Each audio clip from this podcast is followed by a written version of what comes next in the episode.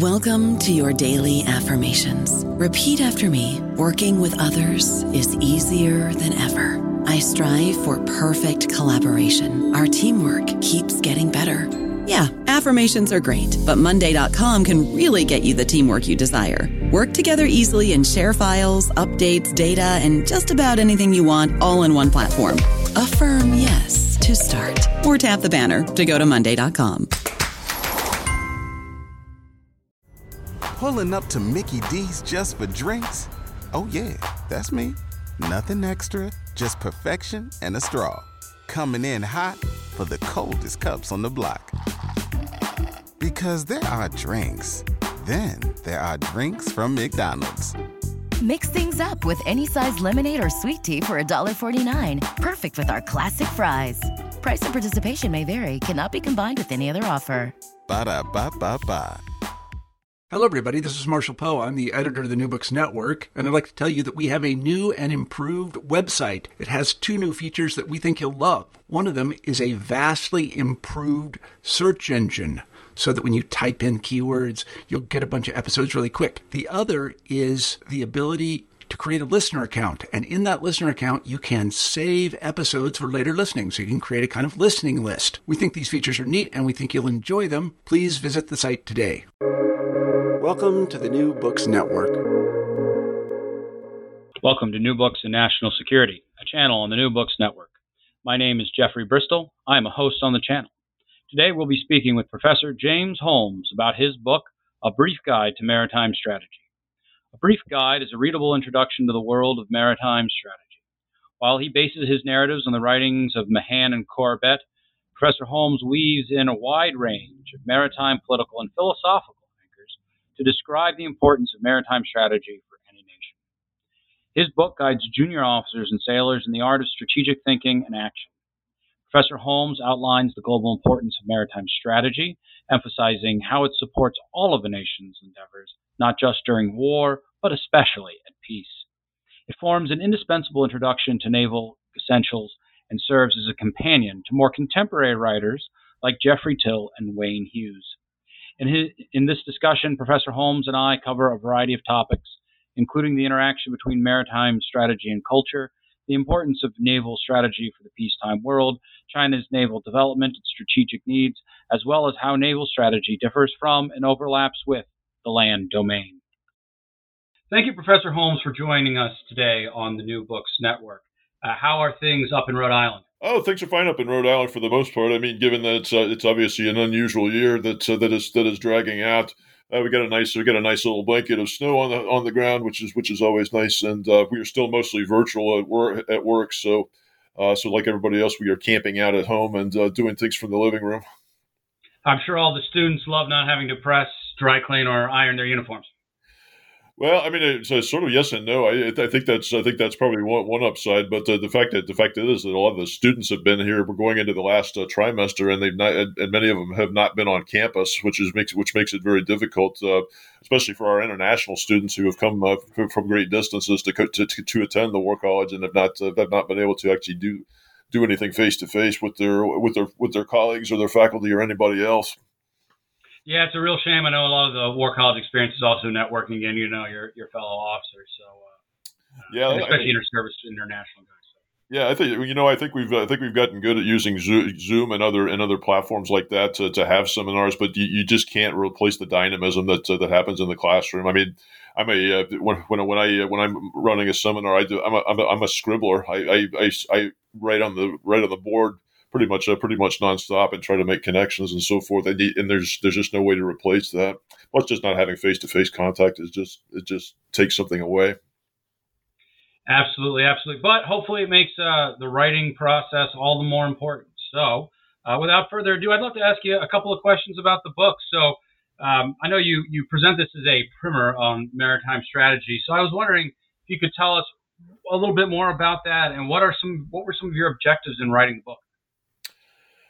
Yeah, thanks. Uh, well, you know, it's, I, in the foreword. I actually set it up to explain the logic of what I'm all about. I've, I've, I've sort of made it my mission to try to to try to train uh, well midshipmen, newly commissioned officers, people who are very junior at the outset of their careers to try to acquaint them though with the with the basics of maritime strategy. We find that we find that uh, officers will show up at the War College at mid career, either uh, either as lieutenant commanders, sort of mid grade, or, or or even more senior officers, without without really ever having studied maritime strategy.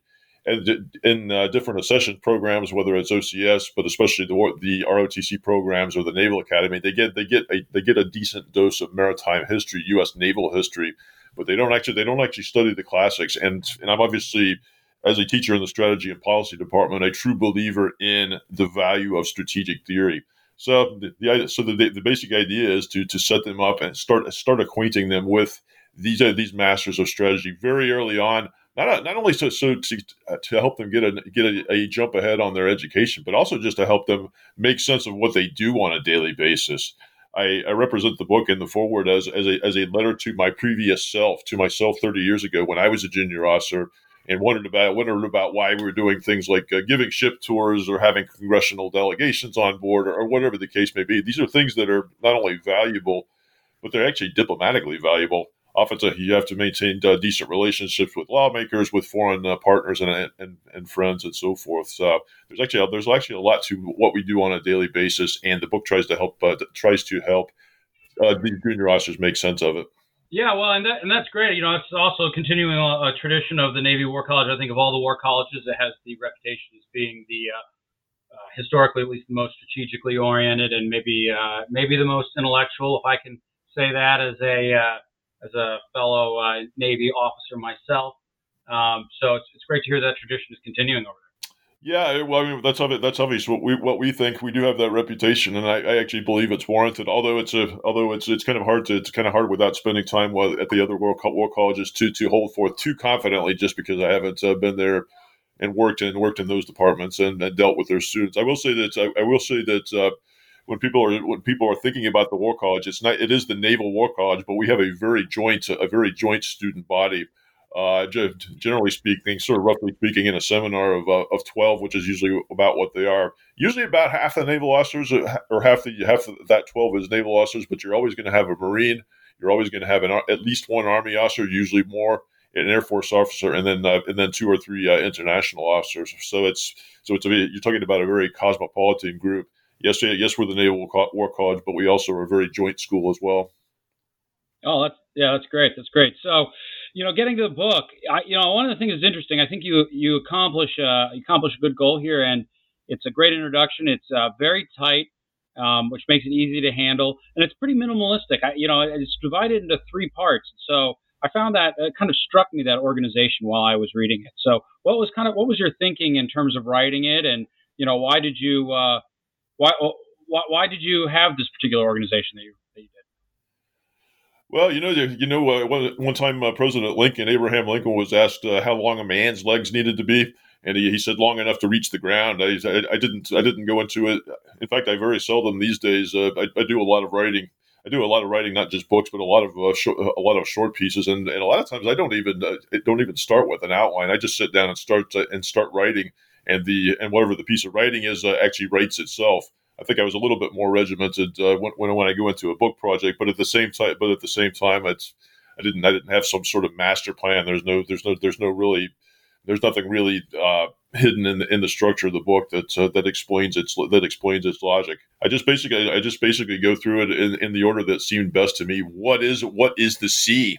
I start off by talking by defining what the what the sea is, reaching back to reaching back to Mahan's ideas that the, the sea is a uh, uh, it's a wide thoroughfare. It's, it's it's a nautical highway that we can all use to carry on commerce, which he which he depicts as the as the chief purpose of maritime strategy, but also do military stuff such as we're familiar with uh, not only in not only in wartime, obviously fighting for command of the sea, but also uh, uh, responding to humanitarian disasters in peacetime, doing all the doing all the, these things that navies do when they're when they're not actually uh, engaged in fighting. So I started I started off and I look at that. I think I look at geography talk about talk about the ideas about uh, where good sites for for uh, naval bases are and, and all related things. And then I and then I start and then I start uh, and then I start necking down towards uh, towards what, what, navies actually do on the operational level in peacetime again and in and in wartime, which which obviously is a panoply of stuff. Which is which is actually something interesting for uh, for a junior naval officer is just to, to understand that navies do do a lot more stuff in peacetime than than say an army or an air force will because uh, it's a it's something about the, the, nature of ships. The nature of ships simply suits them for, for missions like that, and, that, and that makes it a much uh, that makes it a much more broader. I, I think it makes it a, a, broader realm of strategy than to, than you run into with air or ground strategy. Yeah, you know, I, I, think it's I think that's absolutely right. That's one of the things that has struck me. Um, you know, as we I talked mentioned to you before this interview, I while I'm in the Navy, an officer in the Navy Reserves now, I was prior enlisted in the Army, and one of the things I, I noticed, even, and I was a linguist, and so that it's obviously entailed a lot of joint work. And one of the things I, I noticed about um, naval, and I, I, would include Marines in this, uh, Marines and sailors both, uh, compared to uh, airmen and soldiers, was they always seem to be doing a lot more in peacetime than we did. Um, you know, the last 20 years, I think people kind of think of the Army and in the Marine Corps as well for ground fighting. They don't think of the Navy as being in combat. But as you mentioned in the book, you know, one of the striking differences between the Navy and the Air Force and the Army is that there is really a strong key role for the Navy in peacetime. And beyond that, uh, there's actually a non military role for the Navy in terms of its support of commerce. So I, I was wondering if you could just kind of discuss that. Like, what, why is the Navy important for commerce, and, and what what kinds of things does it do for us aside from fighting wars? Well, I mean, well, from Mahan, from Mahan, it's a, it's it's it's how we. It's, excuse me. Basically, he says that the the chief thing that qualifies a people. He he spends a lot of time in, in his writings trying to figure out which which societies, which uh, which countries, which societies have the right stuff to take to the sea. And in a sense, in a sense, he says it's it, it's a good thing to come from a resource poor country because that compels you if you want to become rich and do things in the world uh, that uh, that you deem worthwhile. It's a ha- having a resource poor country drives you to the sea. If Great Britain, for example, which he depicts as the uh, as the gold standard for sea power, which it was in his time in the late in the late 19th century, early 20th century, Britain Britain was fairly resource poor. Britain's had to they had to go to sea and trade if they wanted to become wealthy, including including to make enough money to pay for a, for a navy to support all, all this sort of trade. So it, I call it a virtuous cycle that Mahan that Mahan sees in in maritime strategy whereby, whereby in, in essence, uh, uh, you go to sea, you you you, you, stitch together what they what, what they call the supply chain, or what what he what he called the chain of sea power. Today we would call the the, the supply chain between dis- distribution at uh, home, uh, shipment shipment over, over the sea, and then uh, ha- having access having access to, to uh, seaports on the far end, so that so that foreign customers can buy your wares to satisfy their wants and needs. This is this obviously back back in Mahan's day it was a little bit different. How governments derived their revenue, they they, they derived revenue uh, directly from trade. Today it's a little bit. Uh, today it's a little bit different, but nonetheless, we know that foreign commerce is, is what na- makes a nation rich, and uh, and, the, and the federal government gets money and gets uh, gets that revenue stream. Not, not so much out of tariffs and whatnot, but uh, but uh, but out of corporate income taxes and things like that. So I think that I think the basic logic that Mahan sees, uh, but in commercially driven sea power is is still there. Yeah, uh, now he he actually he, it almost feels like he turns he it almost seems like he turns our common understanding of sea power on its head. He does say he says he says you need access if you want to do all this stuff. You need access to foreign to to foreign soil. But but he's he's actually very clear about what types of access and what and and what the relative importance among those types of access is. Commerce is king for him. So you need commercial access so that your firms can go overseas and, and do trade and all these wonderful things, generate that wealth. But, but and after that, you need diplomatic representation, so political representation. So you need ambassadors and so forth. But you need that. You need that purely to facilitate commerce, and then only then, only then do you need military access, military access, military access, naval access, enhances prospects for diplomatic representation, which in turn uh, serves commerce. So once you once you have that uh, cycle of sea power going, at that at that point, once you're generating that revenue, that actually gives you the money to pay for a navy to sa- to safeguard trade. So, so again, Mahan, Mahan sees a supply chain, a commercial supply chain that essentially has its own guardian in the form of a navy, and that and, and the money helps fu- actually helps uh, fund the, the, the naval protector for trade. So again, I, I, call it a virtuous cycle, and Mahan, Mahan certainly sees it as the the, the foremost task of statecraft for the leaders of a, of a commercially orderly and seafaring republic like the United States. So again, it's a it's it, it feels it feels like a, a, cycle that should be churning into the indefinite future, as long as long as you want to, to remain a prosperous uh, seafaring nation. Yeah, you know, I think that's really interesting. And thinking about it in, in you know, uh, practical terms, you know, as a soldier and, and, and, and dealing with ground forces, you often hear um, things kind of represented in a negative sense, like the warfighter is about uh, lethality, is about overcoming the enemy, is about destruction, it's about you know winning wars, fighting battles, and so like I said, it's kind of negative. It's a destructive goal, which which I think is appropriate for the context that the Army operates in. It sounds like the Navy has you know, has that goal in wartime, but often has a more positive goal in terms of uh, constructing something. Um, and so I was wondering if you could, you know, what, what your thoughts about that was, and uh, as well, if you could talk a little bit more about what are some of the differences between the strategic thinking that's suited for land uh, engagements for armies and the kind of strategic thinking and planning that we really need to have when we consider maritime strategy.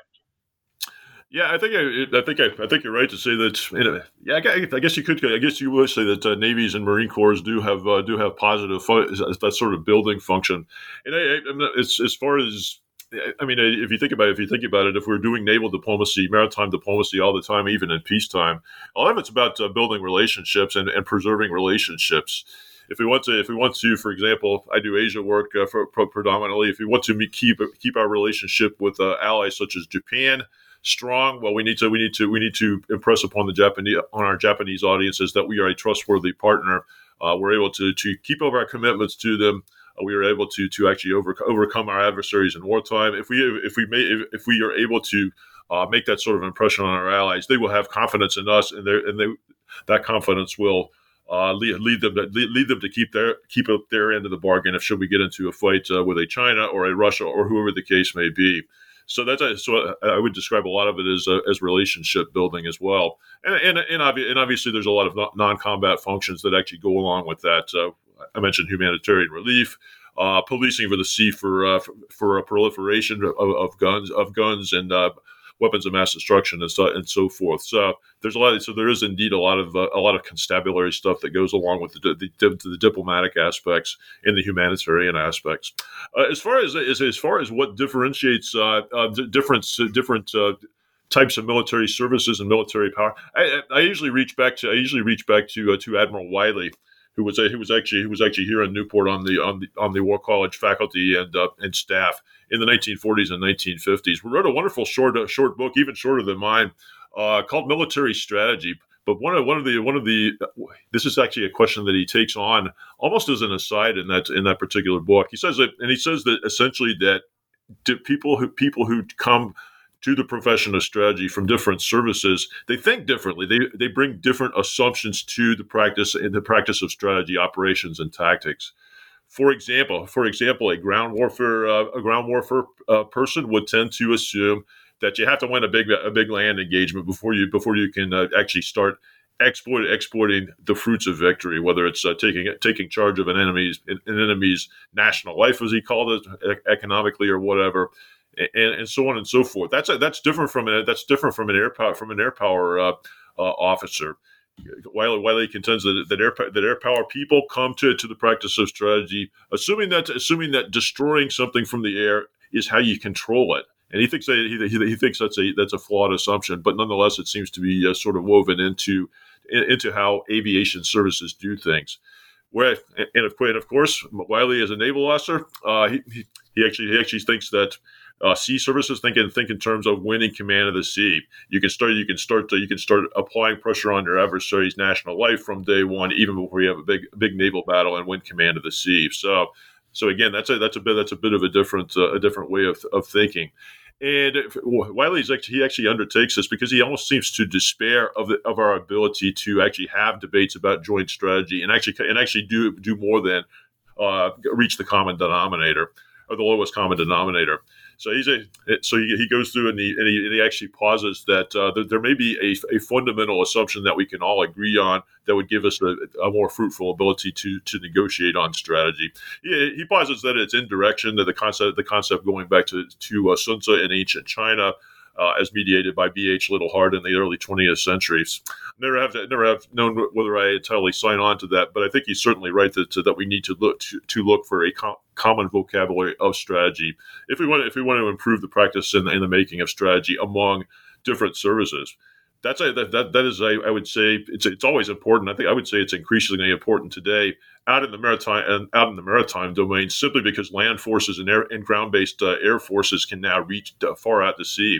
I've, I'm not sure if I've ever talked to anybody into believing this, but I actually think that the, the, United States Army is a maritime service, the United States Air Force is a maritime service as well, given that they're going to be doing a lot of stuff uh, in the Western Pacific in particular, but certainly out at sea. So, so, so yeah, that's. Well, I mean, the Army is. Uh, yeah, the Army has been working on uh, some missiles and artillery pieces. I think that uh, are supposed to have some uh, some water reach, uh, if I remember correctly. Is that right? That's absolutely, that's absolutely true. The the Army and the Marines have been. Uh, it's actually it's actually kind of a beautiful thing to see the Army re-embrace that maritime past. I mean, so sometimes you'll sometimes you'll get a, get an Army officer who will remind you that uh, certainly in absolute terms, the Army did more amphibious stuff in the in the Second World War in the Pacific than the Marines did, just because it's a much bigger service. General MacArthur commanded one of, commanded one of the one of the major offensives uh, towards the Philippines. Very very not very nautical uh, service, and I think the Army the Army is perhaps perhaps as a matter of uh, institutional self preservation is actually re uh, regaining that maritime past. But yes, uh, yes, they've certainly set out to equip themselves with a, a variety of uh, of missile artillery. Uh, basically, for use on, on Pacific islands along the first island chain uh, that stretches from Japan on south. This is this is where we think the fight that may come up, and I think that and I think that and I think the Army has embraced that. The Air Force the Air Force is now doing stuff like arming arming its uh, bombers with uh, sea mines, anti-ship anti-ship missiles of various types, and so forth. So again, the Air Force, I would I would say, falls into that uh, category as well. Yeah, I think I think it's funny. The uh, one of the things I, I, I, did actually know that one of the things I, I would point out when I was uh, back in my days when I was not in the Navy was that um, you know uh, there was the biggest biggest amphibious operation in hi- history was there were no Marines involved in it, and I actually I think maybe this is an army army propaganda, but I was always was always told that there were no landings in the South Pacific that uh, did not involve at least one soldier. So, so and, and, and, I and, and I think that it's interesting too. There's a an article in the proceedings. Uh, I was just reading it last night, discussing. Uh, you know, it's the same same issue that your your uh, your essay appears in. Um, discussing uh, advanced base operations in the early 20th century, and one thing, something that struck me there was uh, a sentence there uh, said, in a testament to joint integration, two Marine officers were sent to the Army School for Submarine Defenses at Fort Monroe, Virginia, which uh, was news to me. I assume that school must have closed down a long time ago. yeah, I think it must have. You know, it's actually there's there's really a lot of value. I mean, obviously, history history is a is an invaluable uh, wellspring of, uh, insight and ideas. But uh, re- really, a century ago, I think that that, inter, that interwar era, I think, is, is, is especially fascinating because of all the intellectual ferment that went on in the Navy and and, and our uh, in our in our sister services with regard to war with Japan or, or whatever the next big thing would be. But yeah, but yeah, certainly, certainly, certainly the. In fact, I would. Uh, in, in, fact, I would describe the Marines certainly at that certainly at that time as the most intellectual of the services. They they really they really set out to learn the, le- the lessons and codify the lessons that they learned from the banana wars, from the uh, in the 20s and 30s, from the Philippine War at the turn of the century. All these, all, all these things that were, they, they all fit into Marine doctrine. Marines published a wonderful book in 19 uh, in 1935 called the Small Wars Manual, which is still in print today, and I think I still I think still informs how we do counterinsurgency in the maritime domain. So so yeah, there's certainly a lot, certainly a lot of lot of lot of grist for, for learning about strategy today by looking looking in the rearview mirror, and I think that's a particularly fruitful era. I don't know about you, but I'm very busy and I don't have a lot of time to cook. That's why I subscribe to Factor. Eating better is easy with Factor's delicious, ready to eat meals. Every fresh, never frozen meal is chef crafted, dietitian approved, and ready to go in just two minutes. You'll have over 35 different options to choose from every week, including Calorie Smart, Protein Plus, and Keto. These are two minute meals. Factor meals are ready to eat and heat, so there's no prepping, cooking, or cleanup needed. They're flexible for your schedule Get as much or as little as you need by choosing your meals every week. Factor is the perfect solution if you're looking for fast, premium options with no cooking required. Sign up and save. We've done the math, and this is important. Factor is less expensive than takeout, and every meal is dietitian approved to be nutritious and delicious. Head to factormeals.com slash NBN50 and use code NBN50 to get 50% off. That's code NBN50 at factormeals.com slash NBN50 to get 50% off. Yeah, I mean, absolutely. I, I, think it's pretty incredible. And I also think, you know, we were talking a little bit before the interview about groupthink in, in, in the DoD uh, in general. And I think one of the things that was interesting then, I, I remember, I can't remember where I read this, or maybe it was an interview. They were discussing some of the differences between interwar, the interwar period and officer formation and career paths and the ones today. And, you know, I, I think it's kind of funny. There's a lot of, uh, there's a lot of positive reinforcement for education, that kind of thing today, which is good. You know, I, I definitely don't not not saying that's negative, but you know, one one of the theories I heard for the reason why you had so many officers with unusual careers. I mean, you can think of Stilwell, for example, you know, a four-star general who spent a lot of time in China as a diplomat yep. um, early in his career, which would be impossible for I think someone to reach that rank today and have spent that amount of time um, not in you know the command track. And so, you know, I, I heard one of the arguments for for that was actually that it was such a backwater professionally. Uh, that people kind of did whatever the hell they wanted because they were probably going to retire as a major. Yeah, yeah. Pro- promotions were certainly uh, slow as uh, slow as molasses in the interwar era. So yeah, I, I would say that's I would say that's probably a, a reasonable. T- you know, it's actually it's actually kind of interesting to look back at some of the greats of uh, of, Na- of the U.S. Navy and uh, and see how many of those people. I, I, think this is a related phenomenon. A lot of, some of those some of those people went to to uh, d- different communities, if not all the all, all the communities between the subsurface and the service community, and of course the aviation community. Admiral Admiral uh, Nimitz started off started off life as a submariner, and of course ended up being a, sur- a surface sailor before he rose to uh, to flag rank. Uh, Admiral King, who was our CNO during the Second World War, actually actually got his uh, actually got his aviator's wings uh, very late in life, as did uh, as did Halsey, I think. So yeah, there's there was definitely there was we definitely were not nearly as stratified as we are today. It would almost be unthinkable to do that kind of thing today. Yeah, it's it's it's really it's it's really hard to imagine. Um, so you know, along with that, think about things that are hard to imagine and and and drawing from the past. You know, another thing that I, I have long thought about, um, especially you know in my transition from ground forces to naval forces, is you know what so many people think of naval threats as past you know, as something that hasn't happened or that, that that's not going to happen, basically. You know, I think it's kind of an end of history thing. And they have a hard time as a result conceptualizing, one, what naval warfare will look like. And, and that's a tactical question, which, you know, feel free to answer. But also on the strategic level, like what what would the world be like without an American Navy? You know, I mean, I think people assume that if the Navy weren't there, things would kind of keep going because pirate ships are maybe there's a couple of Somalis and a skiff somewhere in the you know, in the uh, Red Sea, but there's there's certainly no one around now that's going to be doing real piracy. So, so what would the world be like without an American Navy? What does the American Navy do for us in, in those terms?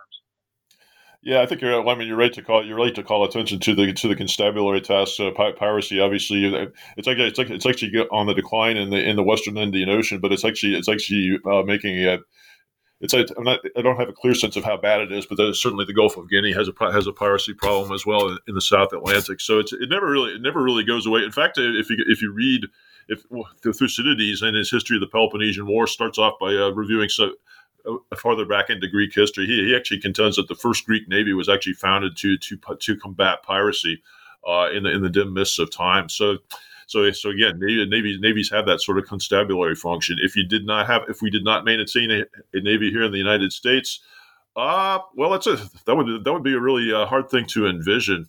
But I, I, would I would just I would assume that that we, would see that we would cede that part of the that part of the international system to somebody who to somebody who did who did actually invest in the navy, whether it's uh, whether it's the European Union, whether it's China, obviously has put has put a lot of resources into its navy over the last quarter century and so forth. So yeah, well, the Chinese shipbuilding rates are pretty incredible over the last few years. As I yeah, they, they, they certainly are. In fact, in fact, uh, I, in fact, I find their buildup uh, rather rather impressive. It, it, well, sort of beyond beyond rather impressive. It's extremely impressive what they managed to do. They, they essentially started from from almost zero in the mid 1990s, resolved to resolved to build to build the Navy, uh, and a quarter century later have actually have actually made it happen. Now, not not to make this a China a China talk, but uh, one thing one thing for one thing for readers to think about is uh, yes yes the Chinese Navy when you see pictures of their ships they actually look a lot like ours. They look extremely impressive and, and well kept and so forth. But they are but in a sense they're black boxes in, the, in that we can't really peek peek inside them. We can see the outward appearance of, the, of, of, China's navy, but we don't really know whether they've actually staged a leap to parity with us technologically, uh, or whether they're a generation behind, or, or perhaps even more.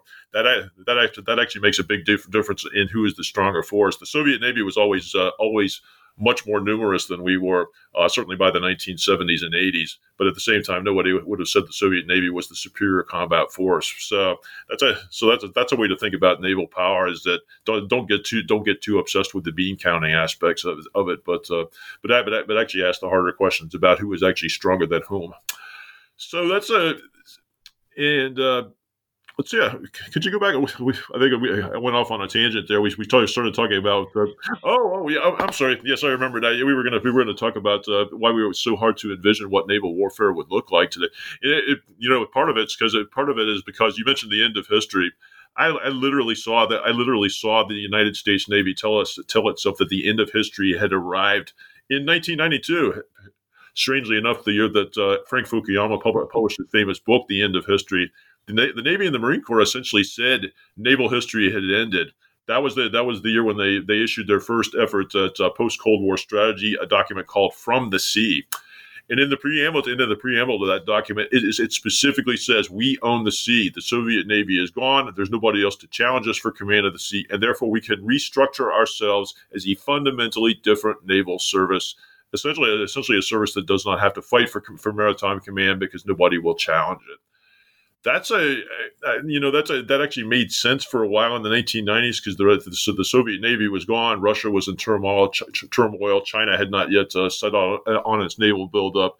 But at the same time, at the same time, if you if you tell yourself that your that that your primary mission, fighting for command of the sea, is is no more, well, what do you do? The Navy essentially the, the Navy essentially stopped doing doing more than perfunctory efforts to keep up its uh, its proficiency at surface warfare, anti-air warfare, all the things you have to do to fight a to, to fight a peer navy.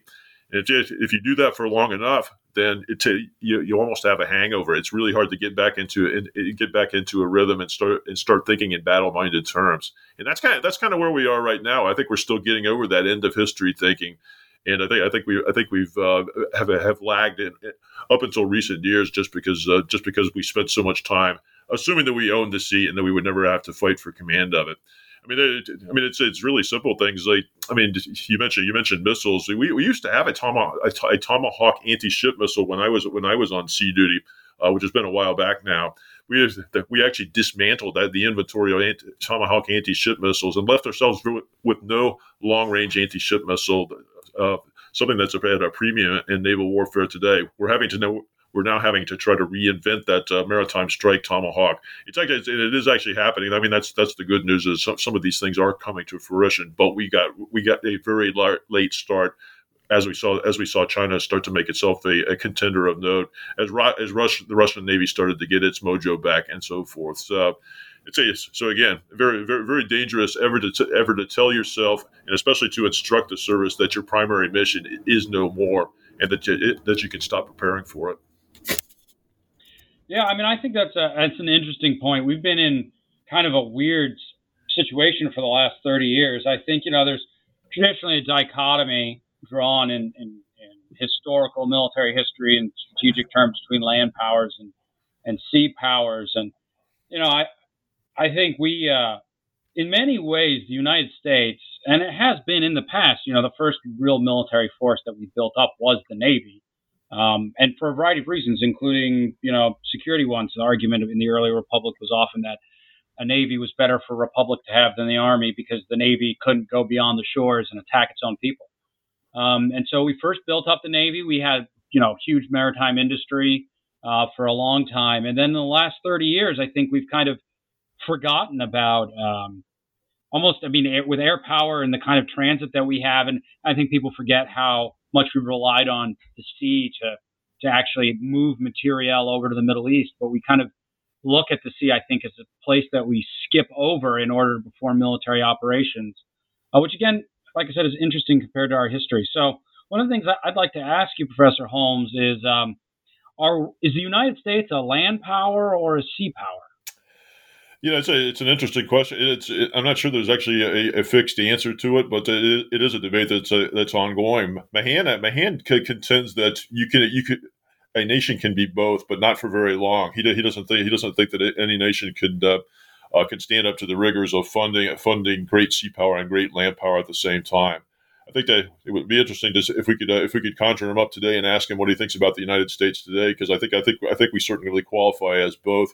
But I mean, but in a sense, that's a, it's it's a historical accident and, an accident of geography where we often so we oftentimes say the United States can be a land power because it has a weak neighbor to the north, weak neighbor to the south, and also friendly neighbors, uh, water to the left, water to the right. So in a, so in a sense, in a sense, we don't have we don't don't have those those burdens that go along with being a land power.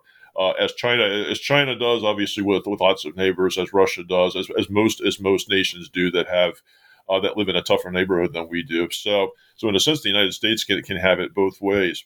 I think that I, I, think if you look at if you consider China, uh, if you consider China, we, we oftentimes describe it as a hybrid land sea power, uh, just just because of the geography.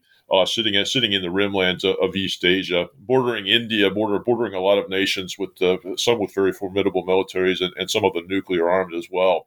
So, so in, a, so in a sense, China has it a lot tougher than we do as it tries to go out to sea. China also China also has uh, has a geographic problem simply simply because as it tries to go to sea simply because it has it, the the first island chain that runs parallel to the coast more or less uh, is all is all inhabited by U.S. friends and allies. So essentially, so essentially, China has, China faces a lot more difficult difficult problem than the United States does trying to get out to sea. We can we can think about access to foreign coasts. We don't have to worry about getting out to sea, uh, coming out of Norfolk, Virginia, or, uh, or or San Diego, or wherever. China has to worry about access uh, for, from the time a ship casts off lines in uh, Shanghai or whatever seaport uh, you pick, getting even just getting out into, into the Pacific Ocean, into the Western Pacific Ocean. So, and they so so, so there's there's there's sort of two hybrid land sea powers as well. I guess the I guess the I guess probably the quintessential land power would be Russia, but but at the same time, I think that's that's probably changing as well uh, or at least potentially changing with, with climate change, making those waters along uh, Russia's uh, northern periphery accessible, and thus uh, and thus thus letting Russia carry on commerce uh, at sea and also do naval stuff at sea as well. So I'm not a big I'm not a big believer in that uh, that uh, sharp dichotomy between land powers and sea powers. I think I do I do think most nations are more or less uh, hybrids of one or the other. Yeah, I mean, I think I think it's an interesting point. Yeah, I, I, I would kind of be inclined to agree with that. Um, but you know, one of the things that enables either maritime prowess uh, alone or or kind of the joint um, aspect is something you cover in the book, which is uh, a culture or a, a spirit um, that you know lends itself to going towards the sea. And you know, I, I think, um, and again, this has changed not necessarily just as a result of the Navy, but also as a result of technology. Uh, you know, um, in the past, you could think of ports, port cities like Boston, um, Savannah, uh, where I grew up in Jacksonville, Florida. Um, you know that not that Jacksonville, Florida really was a port back in the day, but is a port now. Um, you know, and, and old ports had the port was really integrated into the city itself, like Newport, for example. You know, most of uh, Newport is situated right along what used to be a busy uh, merchant port. Nowadays, um, you know, these ports are often removed from cities. Uh, no longer are shipping concerns really family uh, businesses. They're often, you know, corporations that people don't really necessarily have a direct connection to. Um, when you ship goods overseas, you don't really need to go talk to any of the shippers themselves. You can kind of do freight contracts at arm's length. Um, so I, I, was wondering, you know, what impact does this have on maritime culture, uh, both in general and in the United States? Is maritime culture the same that it is now as it was yesterday? Um, and does the U.S. maintain the same kind of maritime culture that it once had? Yeah, I think the I think the answer is yeah. I would be I, I would be to say no. I, I, I actually don't, don't, think it is. It's a, that the seawater actually runs through our veins in a way it did maybe a century ago, or certainly after the Second World War. I mean, this, this is. Uh, I mean, this is uh, again. Mahan Mahan talks about maritime culture. I mean, he, he, he talks about he talks about. Uh, all these all these tenets that make an, that qualify a nation to go to sea, and one of them one of them is uh, he calls it the character of the people does it, I mean, as you point as you point out, uh, it, the sea feels rather remote. Even even right here, I live I live less, less than a mile from the water. I, I go walk along the Narragansett Bay just about every day. But uh, but again, again, it does feel rather impersonal. Ships come up to this to the uh, port of Providence, right past the house, right past the house, more or less. They they they moor at, at various piers you never you never see you never see sailors out in town. They just basically stay on the ship. And so so again, this, so again, there's not that sort of mingling that uh, that sort of mingling that uh, that spreads seafaring culture and, and also allows for cultural interaction with uh, with with sailors who actually actually crew those ships. So I think that I think it is. I think it actually is a problem. But I mean, but if it's a problem along the coast, if it's a problem here in Newport, Rhode Island, or in uh, or like you said in Jacksonville, places like places like that, think I think think about it in the deep deep into the heartland of the country. Think about uh, I was in uh, I was out to uh, Kansas City to the to the National World War One Museum to give a talk on uh, on the armistice a couple of years ago. loved Kansas City. I thought it was a great town, but I, it really it really made me feel uneasy to be that far from the ocean.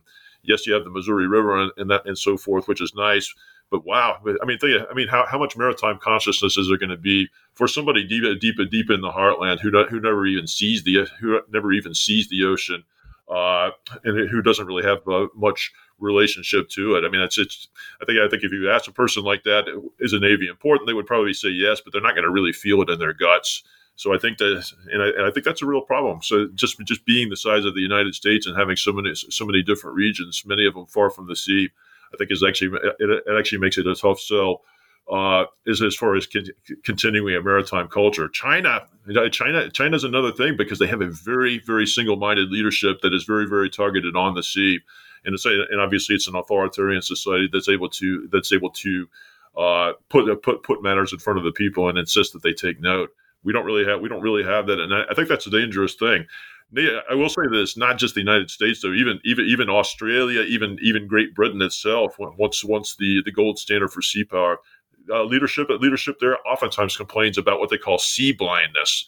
Basically, relying on the sea, re- relying on the sea with actually without actually taking it seriously that you need to do things, field the navy to to to, to, to uh, take care of the sea and make sure that that maritime hi- highway is always open.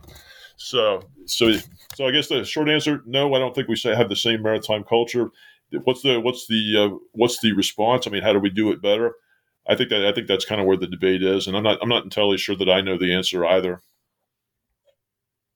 Yeah, and and what you know, so and what what what impacts has have has this uh, decline in the maritime spirit had um, on our naval forces in general? You know, I mean, you mentioned some some concerns about you know, lack of government support, lack of popular support in the imagination. But, you know, um, how have we seen that manifest itself in the actual naval forces of this country? Uh, well, well you know, I, I, guess it's, I mean, you, could sort of come at it from, from the governmental angle. I mean, it's, it's certainly you, you don't have all, all that many uh, Navy veterans in Congress anymore that makes it that makes it a little more difficult to reach out to lawmakers and, and convince them that uh, that what we are asking for in budgets and for and fleet design plans, all these sorts of things are actually are actually important. That's a that's a that's a point that Admiral Wylie uh, makes in his book uh, in, in, a different discussion from uh, when he was talking about the Air Force culture and so forth. He, he actually points out he says, look you you military people, you naval people, when you go to talk to lawmakers, you had better not use a lot of jargon. I mean, don't don't use this insider language because it, because in effect you will be keeping secrets from them, keeping secrets from people who make strategic decisions through the budgetary process all the time. So, it, as, as, as, you can as you can imagine, as you have fewer and fewer John McCain's in Congress or, or, or other Navy veterans in Congress, that pro- that prospect for for Congress for Congress people not not to get what you're talking to them about is, is, is even is even more so. So I think so. I think that that would be certainly uh, one problem. One one problem. Obviously, popular support for the Navy. People people will tend to. Uh, uh, people will tend to uh, put a social program, you know, put their favorite social programs or whatever their domestic priorities are over over over funding a, a, navy that's able to actually go out to sea and win command of the sea. and that's it makes perfect sense. I mean, uh, what, what do you do every day? You go to work, you, you, try to make a living for your family, you hope for security and so forth. These are the things that are going to uh, they're to they're to rank higher on your personal priority than something that feels kind of it's a, it's obviously out of sight for the unless you live in a, in a, in a vibrant naval port and and you assume that, that it's always there that it's always there. Common common talking point for, for Navy leaders is that uh, the Navy is the Navy is sort of like oxygen. You don't notice it until you don't have it, and at that point, you really need it badly.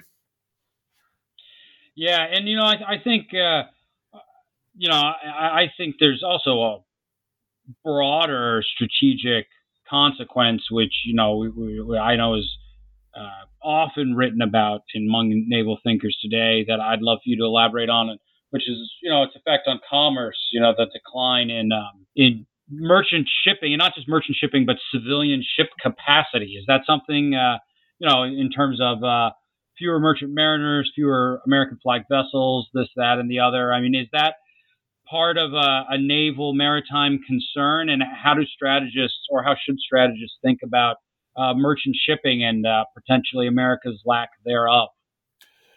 Yeah, it's a it's a real problem of, in, in, a lot of ways. I, I, would say I would say the sort of the immediate thing is yes, we have to, we, we need merchant we need merchant seafaring. I mean, it's we, we need we need demographically speaking we need a vibrant maritime community so so people who are skilled in shipbuilding obviously who who actually go out and, and drive ships around and, and carry goods uh, carry goods overseas do all these do all these things that commercial seafaring involves if you don't have if you don't have that I mean there, there there's going to be there's going to be a, a carryover effect on your ability to, to build and maintain a navy and operate that navy uh, operate that navy proficiently. So, so in a, sense, in a sense, that sort of demographic decline of that of that of that community in the United States is a real problem.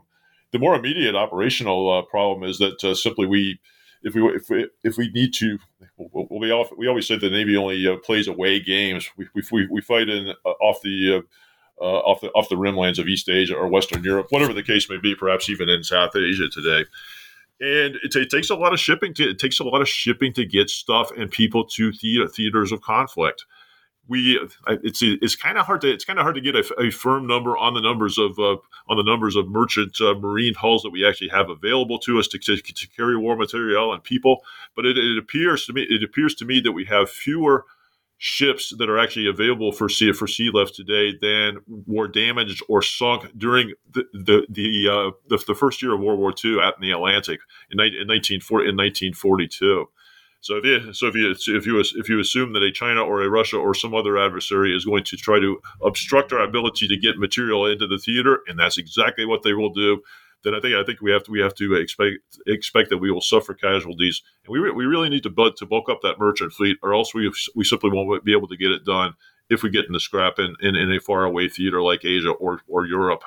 So so it's sort of the cultural aspect and then the operational aspects, and, and both I think we're wanting.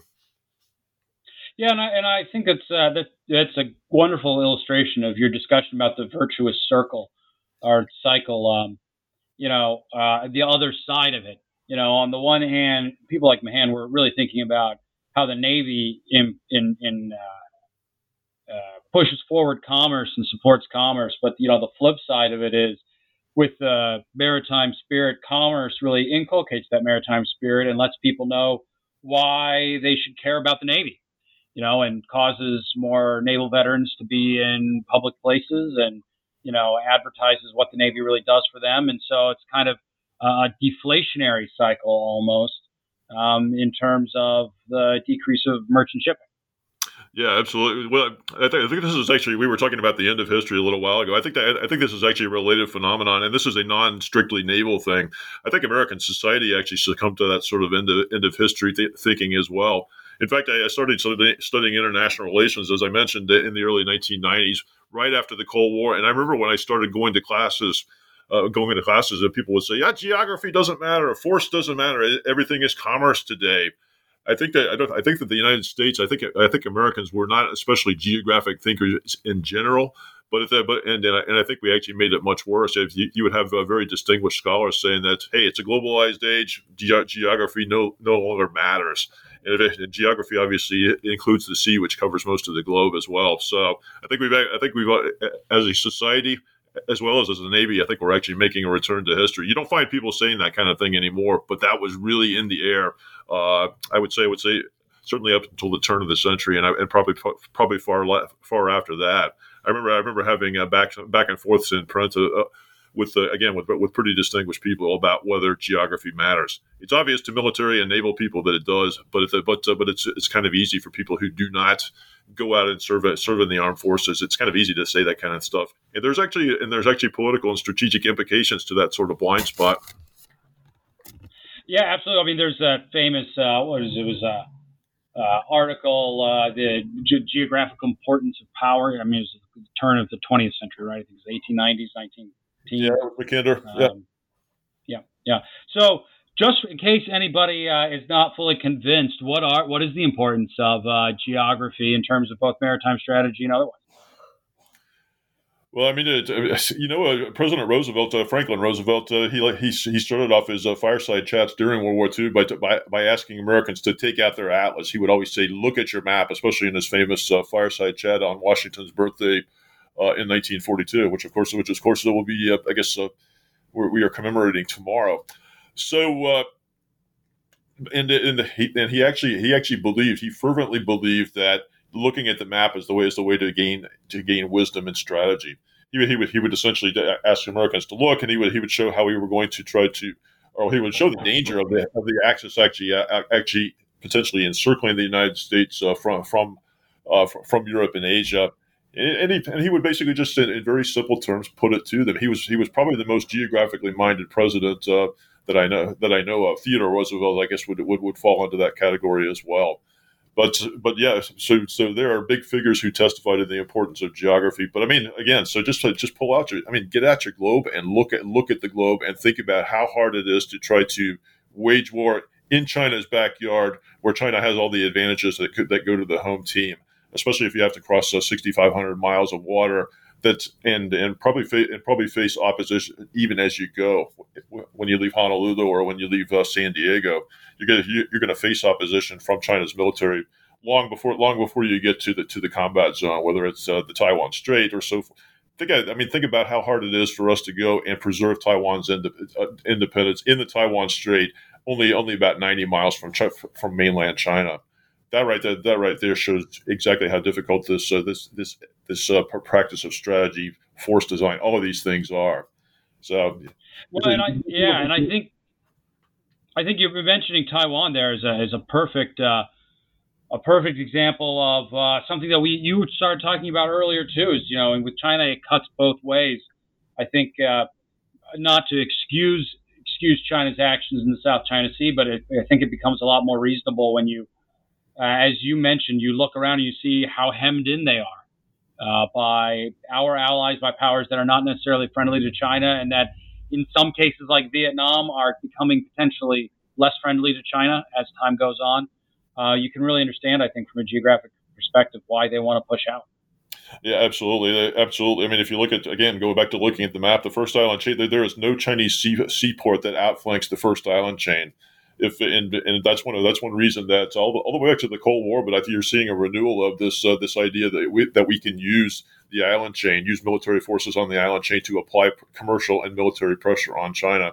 And obviously, China is very is, is very cognizant of that. It's it, first island chain stares them in the face every time every every day when they get up when they get up in the morning and look eastward out to, out to, out to sea. So, I think I mean. I don't think you need to have sympathy with our potential uh, enemies let alone with anybody else. But you certainly do have to have a measure of empathy. Try to try to see the world the way that they do, and that helps you get some uh, some glimpse of what what they might do uh, in the future to try to, to try to beat this strategy. So this next question will be one of our last. Uh, um, um, it might be uh, might be an unfair one because it is outside of your uh, realm of expertise, but it, it, kind of came to my mind while you were talking. You know, uh, I certainly remember, and I, I assume you probably were of this uh, inclination when you were a much younger person. Um, you know, being a, a, I wouldn't even say young man, a boy, and pulling out, I don't know whether it was the encyclopedia or an actual atlas or just maps and looking at maps and kind of thinking about, you know, just not even thinking seriously about places, but, you know, just kind of, you know, like, oh, I, I wonder what that place is like. And, you know, just kind of looking at where things are.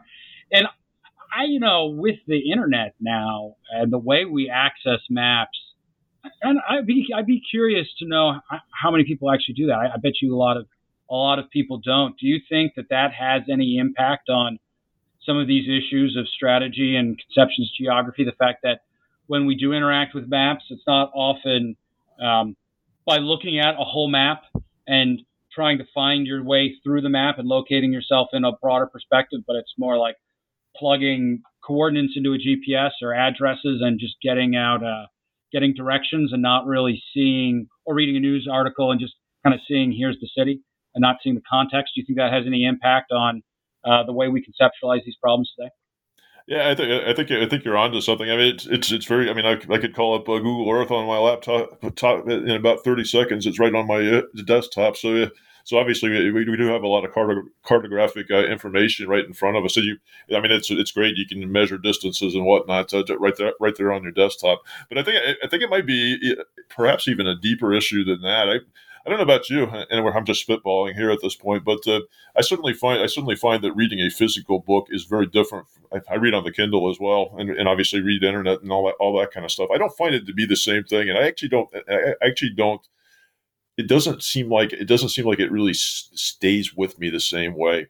Picking up picking up a, a, physical book, an atlas in this case, if we're talking about talking about geography and just sitting there and studying, I think that psychologically, I think there's actually I think there's actually uh, I think it's actually it registers with you more. I don't, I don't, I don't even know how, how exactly to say it, but I've, I've noticed this over the years. If I, if, if, if I'm studying a book, if I if I want to put it in my intellectual capital for the future, I always get the physical book.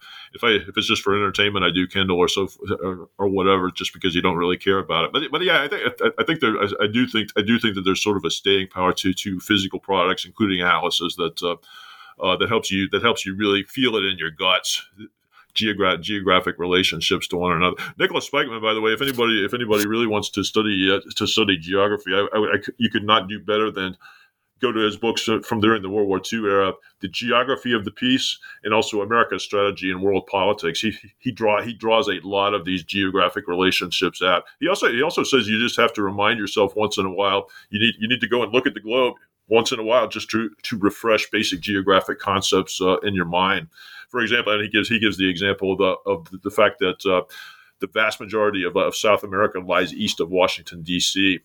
I, I certainly have a very vertical, a very vertical understanding of Western Hemisphere geography, and that just doesn't make a, a darn bit of sense to me. But it's actually true. So if you if you go to if you go to Rio de Janeiro, which I did, which I had the good fortune to do a couple of years ago, you actually go forward. You actually go forward in time or uh, in time zones, and not and not and not just uh, uh, stay in the same time zone. So kind of fascinating. Right. Well, yeah. I mean, another one of those little factoids that, that is that is interesting. I mean, this you don't necessarily get from an atlas, but you know, London is several hundred miles closer to New York City than New York City is to LA. You know, which is uh, also something that I, you know, when you talk about things like the Two Coast Navy, uh, which we don't unfortunately have enough time to get into, um, uh, but you know, make is it has interesting consequences for that. I yeah, it. It's, I mean, yeah, I guess we are starting to wind down on time, but uh, yeah, the Spike. I mean, Spykman points out, and he, he's trying again. He's trying to impress upon us the the importance of geography. And yeah, he contended that when the when the Panama Canal opened in 1914, 1915, he, he, points out he points out that in a sense, in a commercial sense, that actually that it was not only a game changer for the Navy, letting us sw- swing fleets back and forth between the Atlantic and the, and the, Pacific much more easily, but also from a from a commercial standpoint, all of a sudden, New York City, our dominant seaport at the time, is closer to Shanghai or to, or to North China rather than Liverpool, the major British trade, trading port, and, and, obviously New York's major major competitor. So in a sense, digging that in a sense digging that canal teleport, teleported New York to New York City by steaming miles far, far, far closer to East Asia, which, which was thought to be fantastically uh, wealthy and a great place and a great place to trade. So, and he, he points out there was a cultural impact to that as well. The United States, because of our, of our, heritage, has always looked towards Europe. All of a sudden, all of a sudden, the canal, the canal has transformed the Caribbean into a maritime highway. All of a sudden, Americans are also looking south and thence towards the Pacific to the to the west. So again, ge- changing ge- changing geography is obviously a big deal as well. Suez Canal, same deal.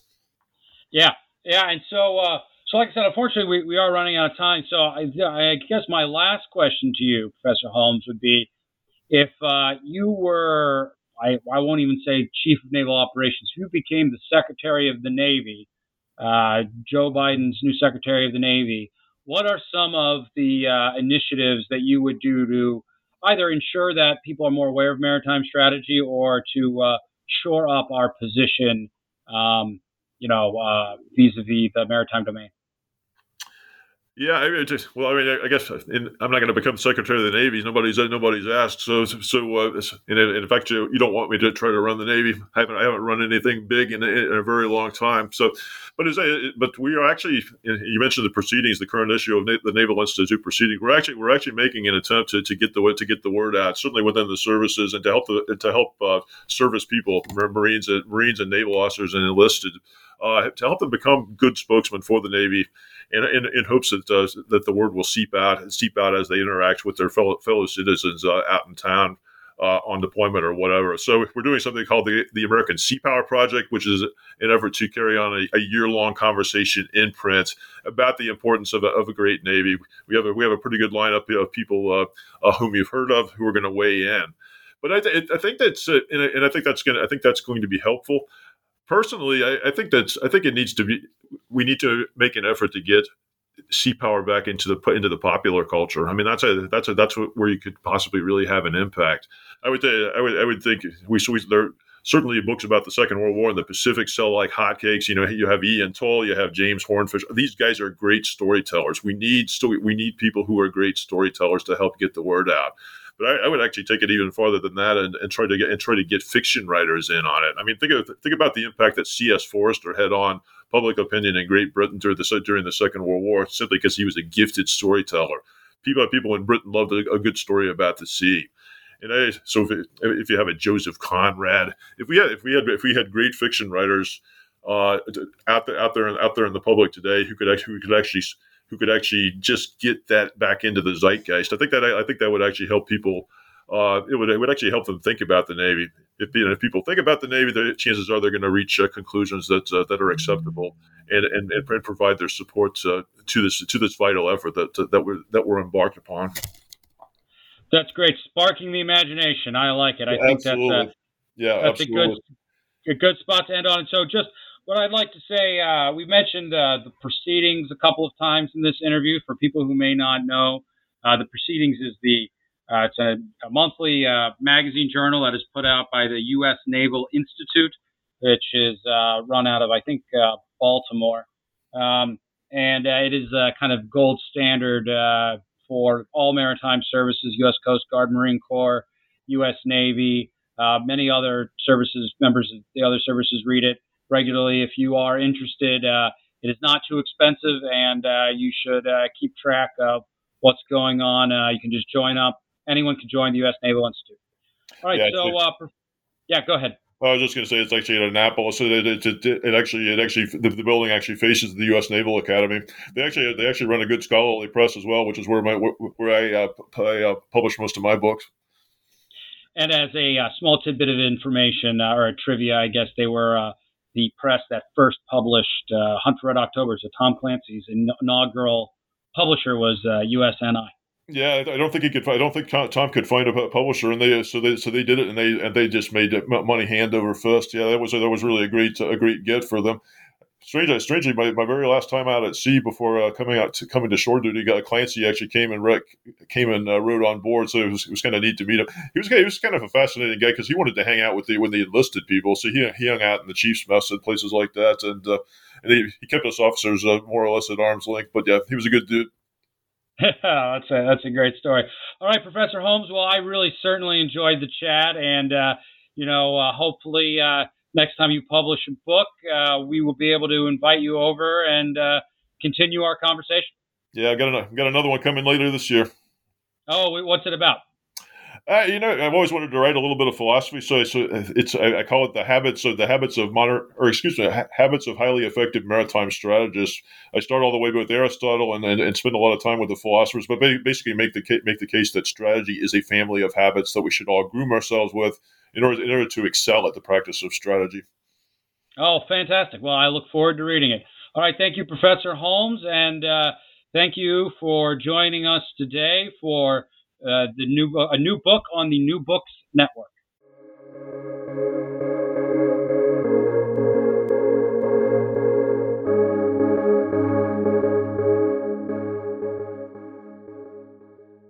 Hello, it is Ryan, and we could all use an extra bright spot in our day, couldn't we? Just to make up for things like sitting in traffic, doing the dishes, counting your steps, you know, all the mundane stuff. That is why I'm such a big fan of Chumba Casino. Chumba Casino has all your favorite social casino style games that you can play for free anytime, anywhere with daily bonuses. That should brighten your day a little. Actually, a lot. So sign up now at chumbacasino.com. That's chumbacasino.com. No purchase necessary. Group. Void were prohibited by law. See terms and conditions. 18 plus.